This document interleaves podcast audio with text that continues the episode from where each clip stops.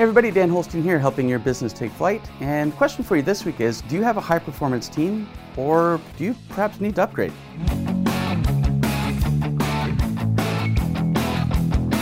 So today we're talking about whether you've got a high performance team or perhaps need to get one.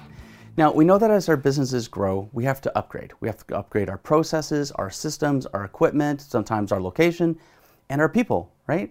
As the business grows, not everybody's going to be able to keep up with the, the demands of growth.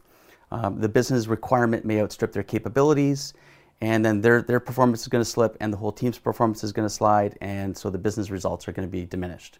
So you can tell if that's happening on your end because you might be compensating for somebody. You might have a, one or more people on your team that haven't been able to keep up with the growth, and you, you compensate for them by taking on some of their responsibilities, which means you have less time for what's important. Um, you have, you're busier than you like to be, more on your plate, more frustration, and more stress, which means that you can't lead the rest of your team as effectively. So we need to have this people decision correct. We need to have the right people on the bus, as it were. So, what are some of the hallmarks of, of great team members? Well, first of all, they're solution centric. There's always going to be challenges in business, but we want our team members to bring us not only the challenge, but solutions, right? So they're not just dumping more problems on your desk. They're saying, hey, we've got this challenge. I think we should do this, this, or this. What do you think?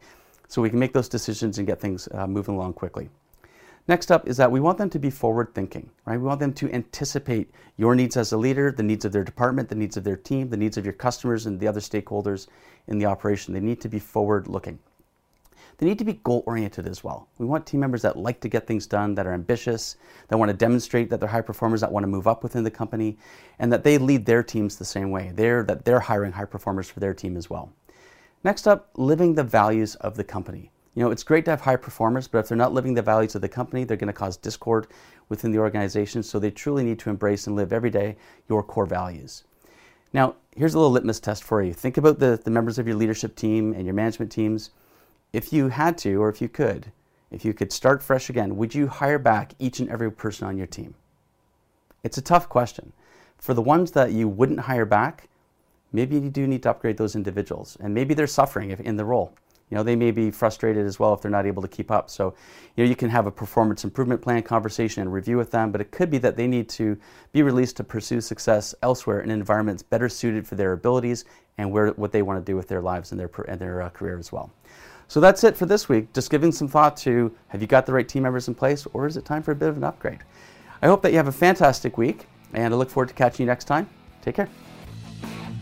Hey, thanks for listening to our episode today. I hope that you found it of value. If you did, please give us a five star rating. And if you know someone else that might find it valuable, please share. Thanks so much and have a fantastic day.